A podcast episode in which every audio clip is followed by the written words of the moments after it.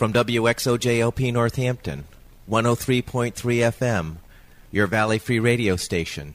Welcome. I'm Warren Odess and this is A Baha'i Perspective.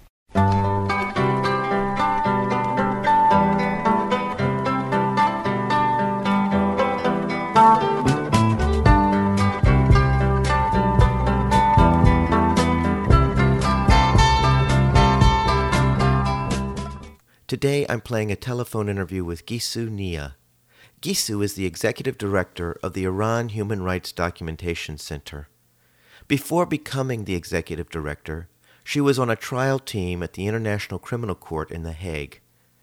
Prior to that, she was a legal analyst at the Iran Human Rights Documentation Center and led field investigations in Turkey and Europe to collect documentation and interview over 150 survivors of human rights abuses perpetrated by the Islamic Republic of Iran. Prior to her tenure at the Iran Human Rights Documentation Center, Gissou worked on war crimes trials at the International Criminal Tribunal for the former Yugoslavia, where she represented former government ministers from Bosnia and Kosovo in pretrial, trial, and appellate proceedings. Her last duties at the International Criminal Court were to assist in proceedings related to allegations of crimes against humanity committed during the 2007 2008 post election violence in the Republic of Kenya. Gissou completed her undergraduate studies in political science at the University of California, Los Angeles, and received her law degree from Rutgers University, Camden School of Law. She continues to lecture and publish widely on developments in international criminal justice, as well as the rule of law and post conflict and transitional societies and the human rights situation in Iran. I started the interview by asking Gissou to tell us how the Iran Human Rights Documentation Center was founded and what is its mission. IHRDC, the Iran Human Rights Documentation Center, was founded in 2004. So we're very close to nearing 10 years now. And it was formed by Iranian expats, so people who had been exiled, who saw a gap, I think, in the work that was being done on human rights in Iran. Payam Akhavan is one of the founders, and he is an international criminal lawyer, had worked as, you know, a legal advisor to the prosecution and the uh, tribunal for the former Yugoslavia and had a real sense that there needed to be a concerted documentation effort so that a lot of documents about you know human rights abuses inside Iran would be meticulously archived and available in both Farsi and English. Farsi for Iranians inside Iran who could potentially be put in danger should they be collecting these documents themselves and if it was seen as something subversive by the government, and in English for the international community, so as to raise awareness at the United Nations and you know with different international institutions and governments about what the situation on the ground in Iran is today. So I think that was the view as to establishing what patterns of human rights abuses through collection of witness testimonies, through court documents, that show, you know, unfair trials and, and things like that, to then one day maybe be used to establish sort of justice and accountability on the part of Iranian officials um, and other authorities who have ordered or been complicit in and who have perpetrated these abuses. Now, how is it that you found yourself getting involved with this organization? My background is in international criminal justice, so for several years, I was working on war crimes and crimes against humanity trials in The Hague at the former uh, the Tribunal for the former Yugoslavia and also at the International Criminal Court. At one point, when I was on trials at the ICTY, so the Yugoslav Tribunal, some of your listeners may recall that there was presidential elections in Iran in June 2009, and the result was disputed. And then there was a massive civil protest. Everyday Iranians were streaming into the streets of Tehran and other major cities protesting the election result. And they thought it was a stolen election. you know, there's seeds of green, basically like green movement supporters that were in support of this reformist president candidate, Mousavi. So this was being broadcast on CNN and other major networks, and I was in court, you know, kind of following this online, as we tend to do uh, with our monitors in front of us. But I was sort of following this, you know, my full attention was on it. I saw that there was a lot of people trying to demand their civil and political rights. And so I became very involved in that. And this is why I was in The Hague. And I just started thinking, you know, I need to come and work on Iran human rights issues full time. And I'd like to apply what I've done in The Hague, which is conduct investigations about, you know, mass crimes and collect evidence on that basis to apply that framework to Iran. And so I really did my homework in terms of finding a group that I felt was doing that work.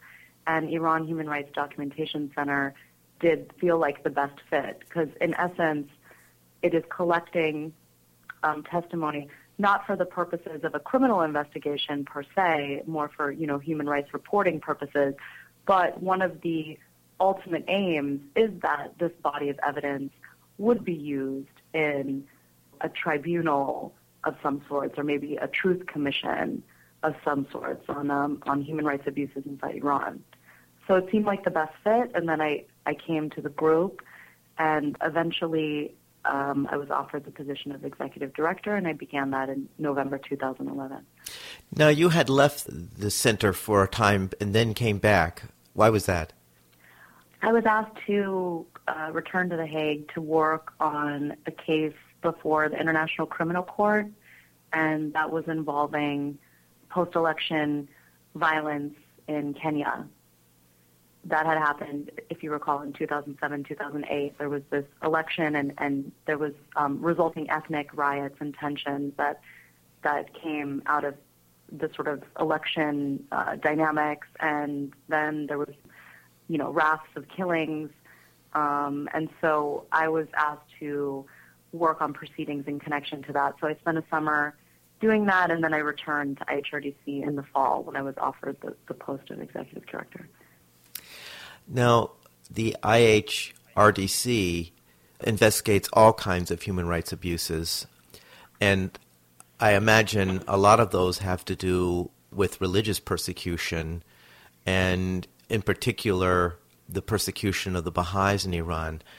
I was wondering if you could give our listeners a perspective of why, from your understanding, the Baha'i faith is persecuted in Iran. You are right. We do work on a range of issues, and one um, issue that we've spent quite some time on is the abuses perpetrated against uh, members of the Baha'i faith in Iran. And that has a long history the abuses did not start with the 1979 revolution. However, once this current Islamist government came to power, those abuses certainly intensified. And I think that most human rights defenders and advocates would agree that the Baha'is are one of the most persecuted minority groups inside Iran today. As to a view of why that is, there is I think as many of your listeners are probably aware, um, there is a view that the Baha'i faith is not a true religion. That's what the Islamic Republic believes. So the rights that are afforded other religious minorities, such as Christians or um, Jews, are not afforded to the Baha'is. So they're viewed as infidels, and therefore you see cases in which Baha'is are arrested. Um, there is denial of education, of higher education to um, Baha'i youth. There's land confiscations, closures of Baha'i-owned businesses and workplaces.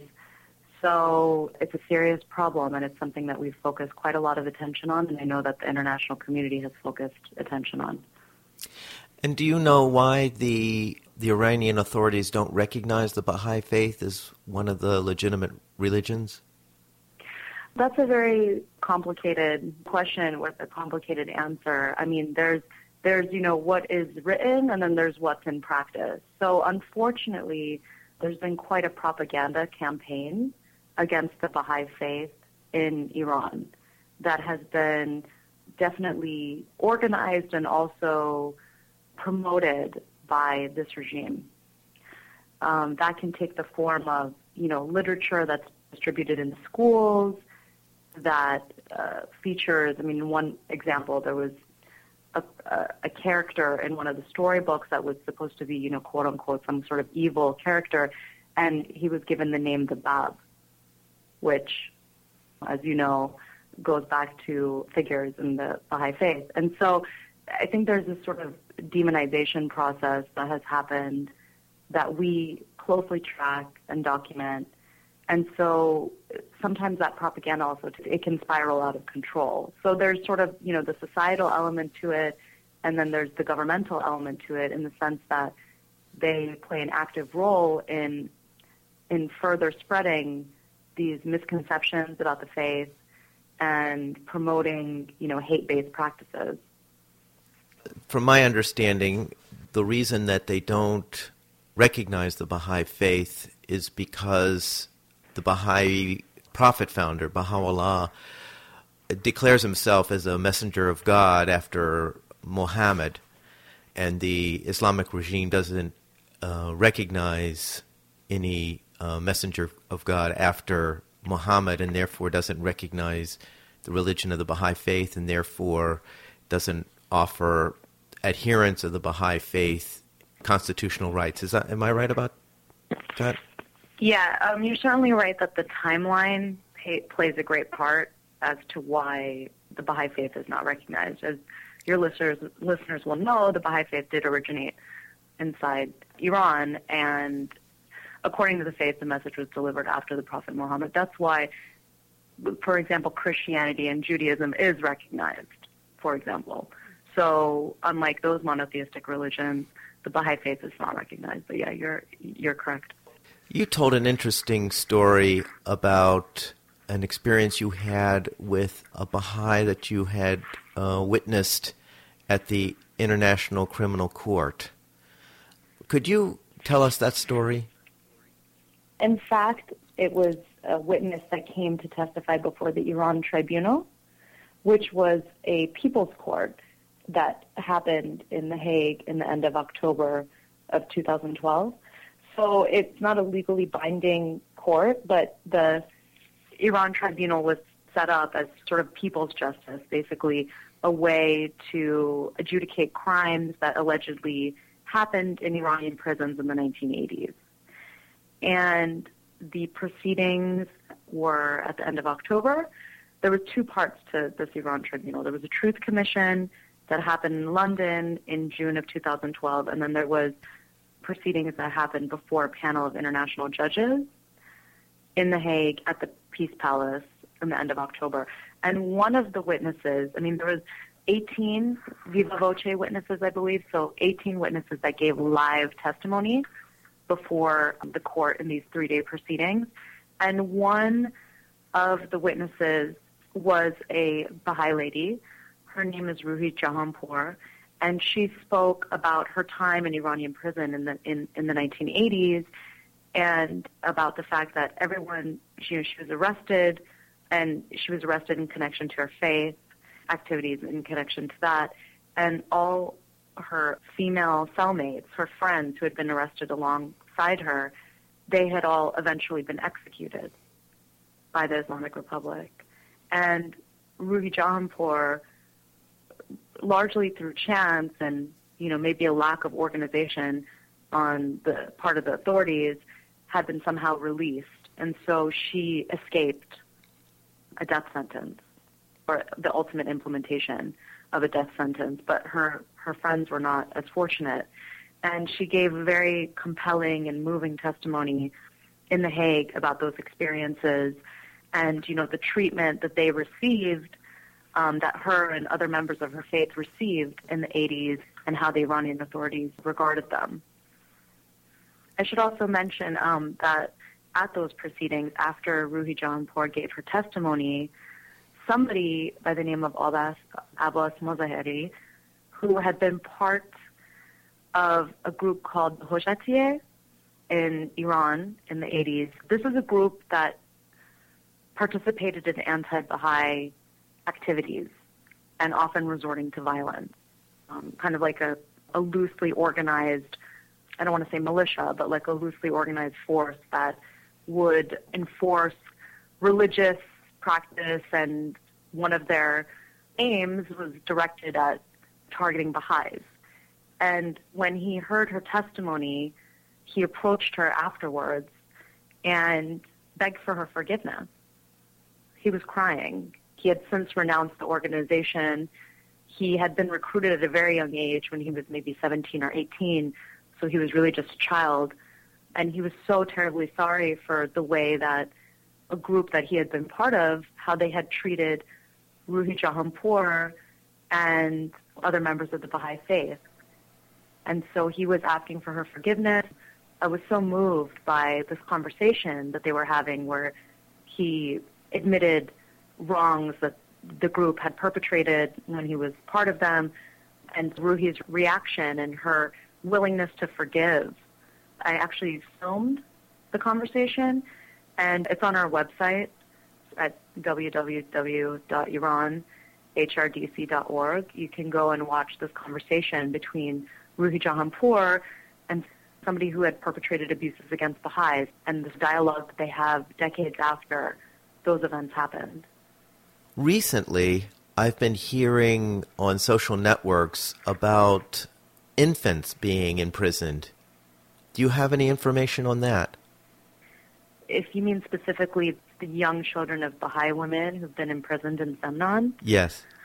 At IHRDC, we have been tracking abuses against the Baha'i community in Semnan and also Gorgan. In recent months, there's been alarming spikes in abuses perpetrated against members of the Baha'i faith in those cities in Iran. There are all kinds of different reports, ranging from children in the community are being listed at school and, and targeted for certain things, and some people are reporting they're being monitored by agents that are tracking them. And Baha'i-owned factories and shops and businesses have been closed, and there's been no legal recourse for individuals seeking answers as to why through legal means. Um, but one particularly disturbing development is that for some of the individuals who were arrested and are now imprisoned in Semnan, two of them are infant children, are in jail with them and are being denied basic things like health care. Because one of the children, I believe, had developed a really bad ear infection, and I think they were forced to transfer them to hospital when the when the situation got really bad. But this sheds greater light on a far more endemic problem in Iran, which is the treatment of children and the fact that often children do accompany their mothers into jail. That's seen as something, you know, to keep the mother and the child together, and certainly in other countries that happens as well. But the issue is that the children do need to be given adequate care once they are incarcerated. And the point is that the mothers themselves are prisoners of conscience. These are not women who have been convicted of murder, robbery, you know, any other major crime. It, they're in jail strictly because of their beliefs and on trumped up charges of endangering national security and spreading propaganda and other vague allegations that the authorities have brought against them, which essentially are just reference to the fact that they were practicing the Baha'i faith and may have been promoting the religion. So they should not be in jail in the first place. Are there any particular stories that you've come across in the documentation of these persecutions that particularly moved you? You know, one core part of our work is that we do take investigative missions to Europe, Turkey, Iraqi Kurdistan to go interview witnesses in person. Because we can't go and conduct these in- investigations in a transparent way inside Iran itself, we go to areas where there's large communities of Iranian refugees and you know people who had left Iran years ago and more recent arrivals, and we go and interview them about what happened to them. you know, not just on paper, but in person, just incredibly moving accounts of what people have endured and suffered. I can give you a few examples. One thing that was really moving, a recent experience of mine, was speaking to a young lady, very elegant. I, I had no idea what her background was. I knew that she was a Baha'i, but we were actually not meeting in a witness context, but more just to talk about other projects. And it emerged that she had actually just left Iran, and she was now seeking to apply to school, you know, abroad, and she was part of the BIAHE. So she had her graduate degree from the I, believe it's the Baha'i Institute of Higher Education. Yeah, maybe we should give our listeners, not all listeners are Baha'i, so maybe we should give our listeners a little background on what the Baha'i Institute of Higher Education is. Yeah, the BIHE, as it's referred to, is a parallel system of education in Iran.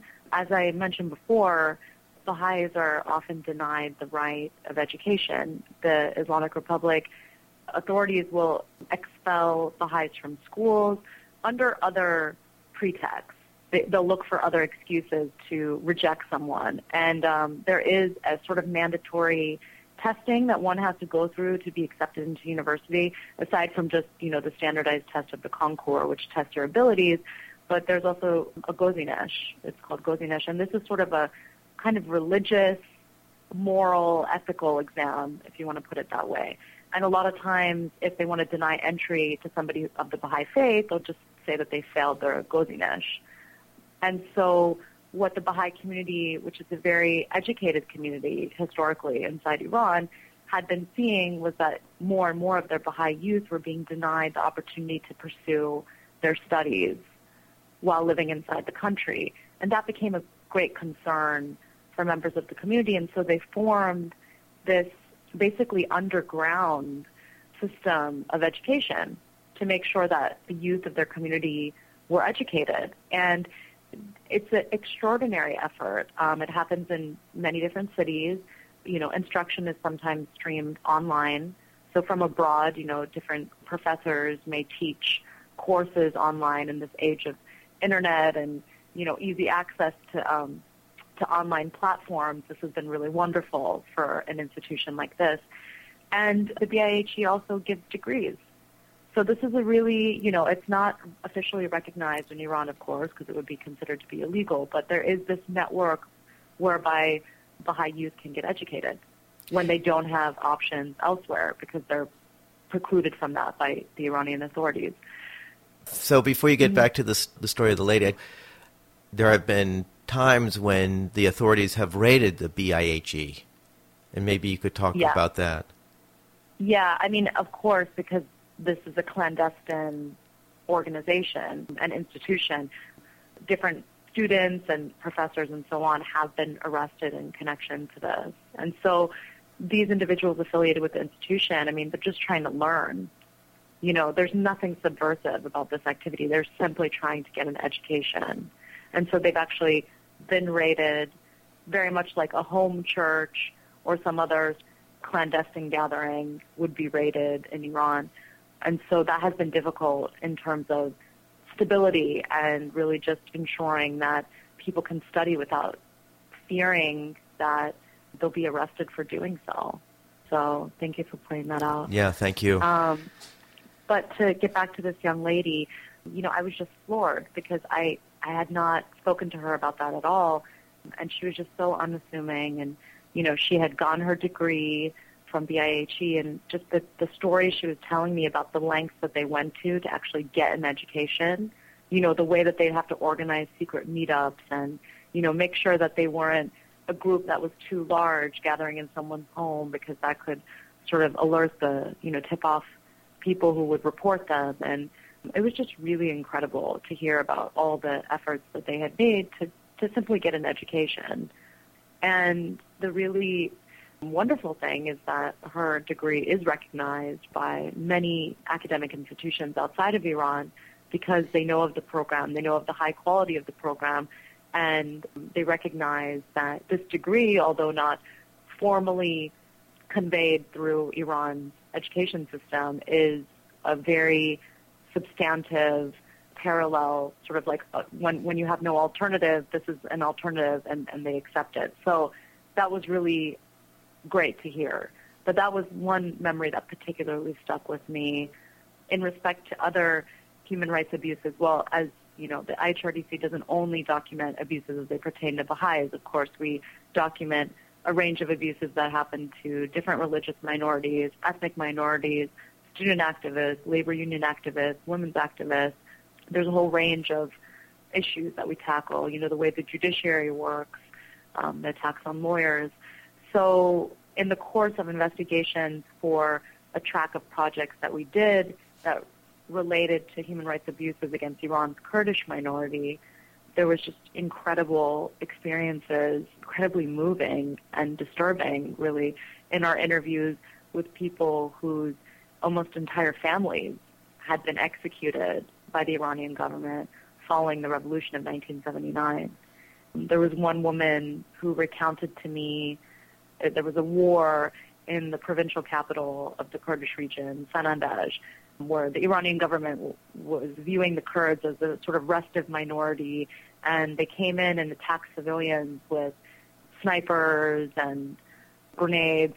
It was a, full-on military attack, and she had been recounting to me how you know she had seen horrible things like pregnant women being killed, uh, young men, young Kurdish men going to just pick up arms. They weren't soldiers, formal soldiers, but going to pick up arms and never returning to their families. And these were like boys of 15, 16 years of age. And I think that set of interviews is definitely something that is hard to erase from your memory, especially when, you know, there's so much emotion attached to it. And our job is to sort of look at all of this objectively and really either confirm or sort out the credibility of a lot of these statements because not everything, you know, reported about the abuses of that time are necessarily true, both from the government narrative perspective and also those from victims and survivors who may not have an accurate reflection, uh, recollection of what happened due to trauma, due to passage of time, so on and so forth. So our aim is to really look at this objectively and try to sift through the facts and establish, you know, what really happened. But in the course of that, you meet so many people who've just undergone terrible experiences of losing their children, you know, in prisons, when they've been arrested on grounds of being politically subversive and you know never not even being notified of their execution and only finding out later and still not retrieving the bodies and never being able to bury their loved ones. So these are stories that unfortunately we hear about on a um, practically a daily basis, I'd say, in the witness interviews that we do. But these are memories that stick with you. Now, earlier, Gissou, you mentioned the Iranian People's Court. Mm-hmm. Now, is that still in session, or was that a temporary institution? The Iran Tribunal was something that um, I'm very honored to have asked to been a part of. I was part of the prosecution team for that tribunal. The tribunal is not legally binding. So this is not a formal judicial proceeding. It's not something that has any sort of legal enforceability. What it was was it was modeled after you know similar effort, efforts like the Russell Tribunal that was established for Vietnam and that recently was established for Palestine. It's a people's court. So, you know, we conducted the proceedings like a formal legal proceeding. Witnesses were called, evidence was tendered, witnesses were examined by prosecution team, and there was a panel of esteemed international practitioners who served as judges in this matter, who had worked at, you know, in different cases before the international tribunals and had a solid human rights background. So it was a really, I think it was a very important symbolic proceeding. It gave color and sort of a model as to what a real proceedings for justice and accountability would look like in a future Iran um, or, or on the international stage in respect to Iran. So this was not legally binding, just, mm-hmm. but it was incredible. It was over three days in The Hague where, you know, there was three days of proceedings. It was covered extensively by media, and the proceedings were live streamed so that people inside Iran could watch this as well. And the incredible thing was that after, you know, we had concluded the proceedings, and and during, like after I had taken the stand and examined some of the witnesses uh, before the court, I received emails and phone calls from so many former witnesses that I had interviewed in my post at the Iran Human Rights Documentation Center. And they said, oh, Gissou, this is what you meant by some kind of justice. Because I had always told them that although we're not there yet, their testimonies and the you know documentary evidence and the photo and the video evidence that they provide us would hopefully one day be used in some kind of judicial proceeding or commission of inquiry or some other kind of formal process in the future. And I think up until that point, that had largely been something that that they did not have an example for. And once they had seen these proceedings and how it would be conducted and the kind of findings that the tribunal reached, which was that there was strong evidence to show that the Islamic Republic of Iran had committed crimes against humanity in the 1980s, I think that really gave a model for what that would look like. So it was a very it was very important symbolically, I think, for that reason. What is your personal perspective of the future as you've been doing this work now for the last couple of years, specifically in the case of Iran? In terms of what I see for Iran, I mean, there's no way to predict what will happen, of course. But my hope is that, you know, as civil society has strengthened, as there's been greater consciousness, both like on the international level and inside Iran itself, about human rights abuses that the government is perpetrating, that ultimately, whatever government is in power will abide by human rights conventions that the Islamic Republic of Iran is a signatory to, like the ICCPR, the International Convention on Civil and Political Rights, um, and other conventions that they're that they're a signatory to. So the hope is to sort of, pro, you know, advance human rights norms, and th- and that would be my personal vision, um, and also to hold those accountable, those who have been ordering um, and have committed and have been complicit in human rights abuses, that they will be made to account for their actions and that there needs to be a full record of what those abuses were and um, to have them answer for it. Because right now, there's impunity.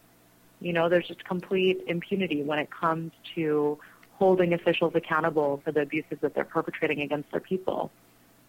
As I said, the IHRDC works on a range of issues, but some of the things that your listeners can look forward to if, if they come to the website is we're going to release a report on um, human rights abuses against the uh, um, Ahwazi Arab minority in Iran. So Iran is home to, um, you know, an Arab minority that is in Khuzestan province, and they have been marginalized and, um, you know, sort of politically, civilly, socially, and culturally um, discriminated against for years. And so we're going to release a full-length report on that in March 2013. There'll be a lot of witness statements from survivors and also families of victims in relation to that situation, and we're going to release them along with the report. So you can look forward to that in the spring. And we're publishing a bunch of other releases as it pertains to academic freedom, restrictions on academic freedom, continuing oppression of Iran's uh, legal profession and the independence of that legal profession. And we're going to be doing more commentaries, legal commentaries, and sort of reports on the discriminatory laws against women in Iran. So those are some things that we'll be focusing on in the coming months. Well, Gissou, thank you so much for taking the time to talk to us about the Iran Human Rights Documentation Center. Yeah, thank you. I hope you enjoyed that interview with Gissou Nia, Executive Director of the Iran Human Rights Documentation Center. You can find this interview and other interviews at www.abahaiperspective.com. You can also subscribe to the podcast on iTunes by searching for A Baha'i Perspective. For information specifically on the Baha'i Faith, you can go to the website www.baha'i.org you can call the toll free number 1 800 22 Unite. I hope you'll join me next time on a Baha'i Perspective.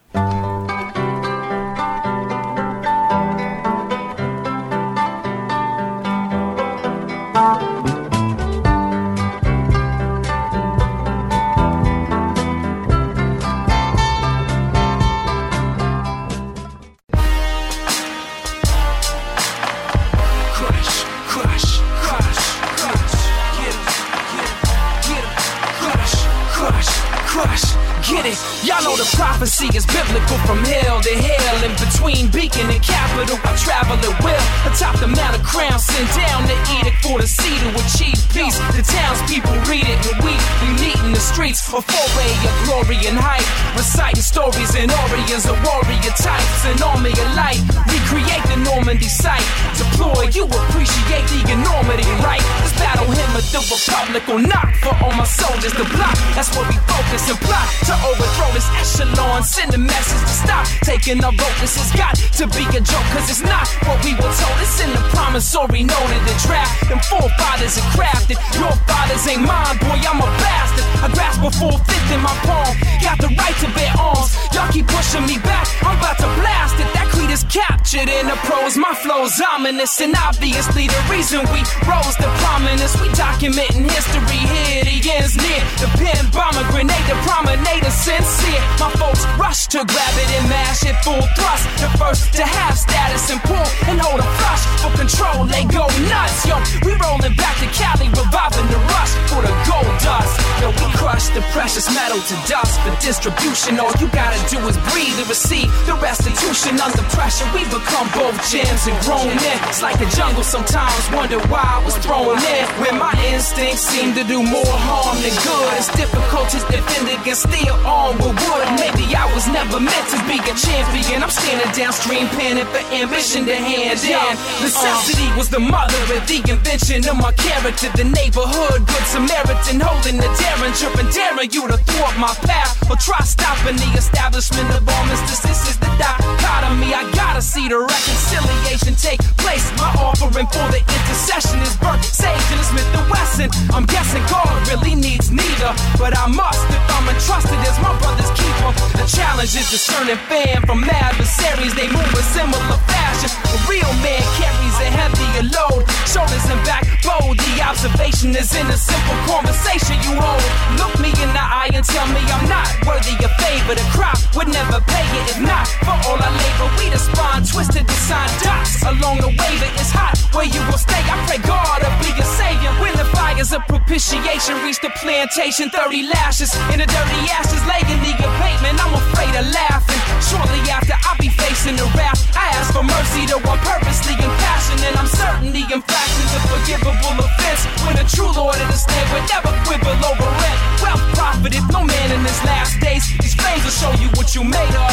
Dust, dust. Yo, the dust I was born from is this type. This insight is helping me to get right. And I need assistance at times. Be the admission disguised behind a suit. And then my hope to find truth in them before these guys do. I'm in and what's a legacy worth next to my Metal, you'll measure me first. Crushing this better we work. The change not for pennies. If anything, the commodity traded is us for flakes of gold dust. Uh.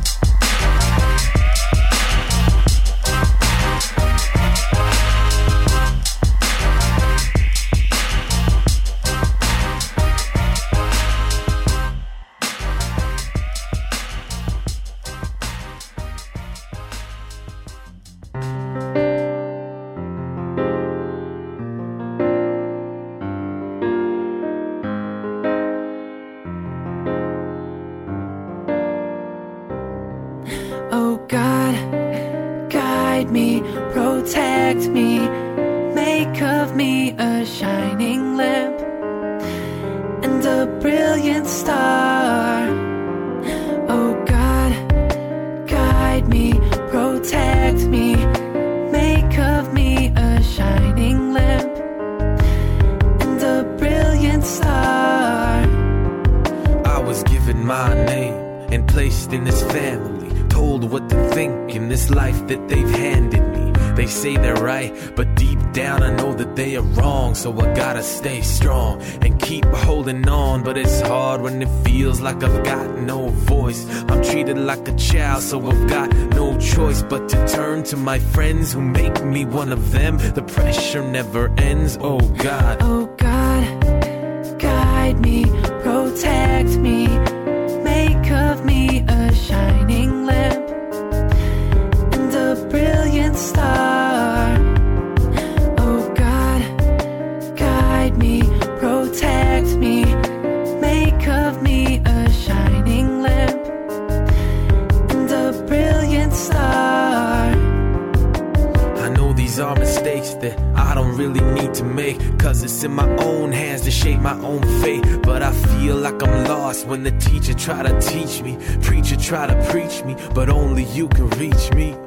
I know you're always there, I know you've always cared. Cause I can feel that there is hope, but my vision is impaired by the clouds that have found me as darkness surrounds me. Oh God, guide me. Oh God, guide me, protect me.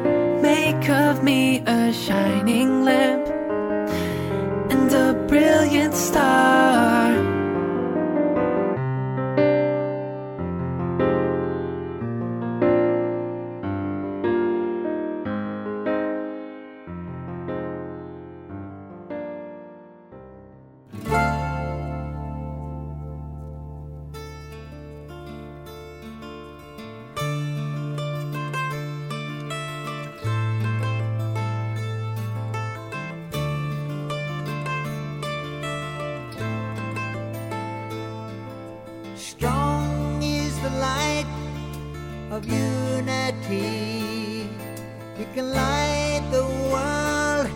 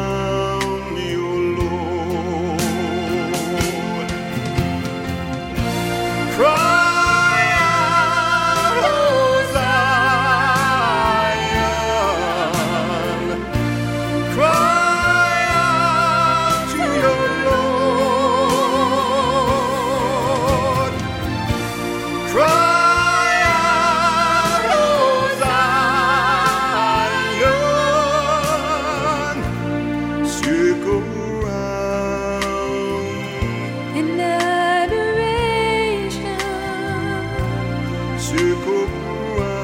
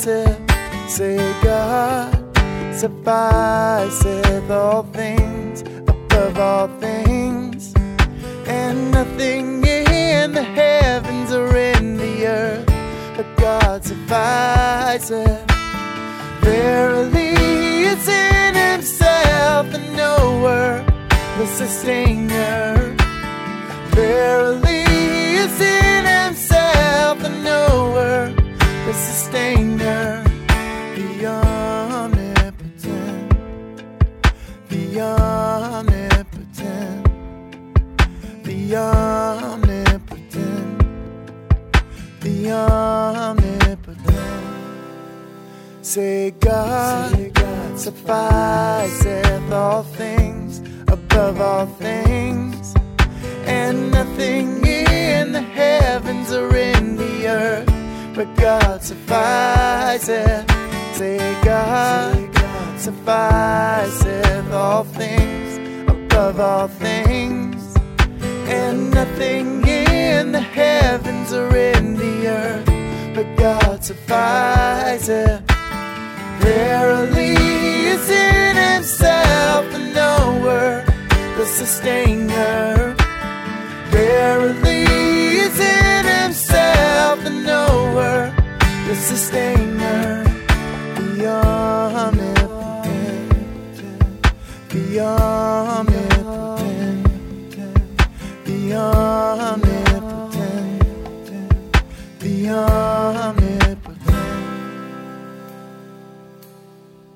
Say God, sufficeth all things above all things, and nothing in the heavens or in the earth but God sufficeth. Say God, sufficeth all things above all things, and nothing in the heavens or in the earth but God sufficeth. Verily, is in Himself the knower, the sustainer. Verily, is in Himself the knower, the sustainer. Verily, is in Himself the knower, the sustainer. Verily, is in Himself the knower, the sustainer.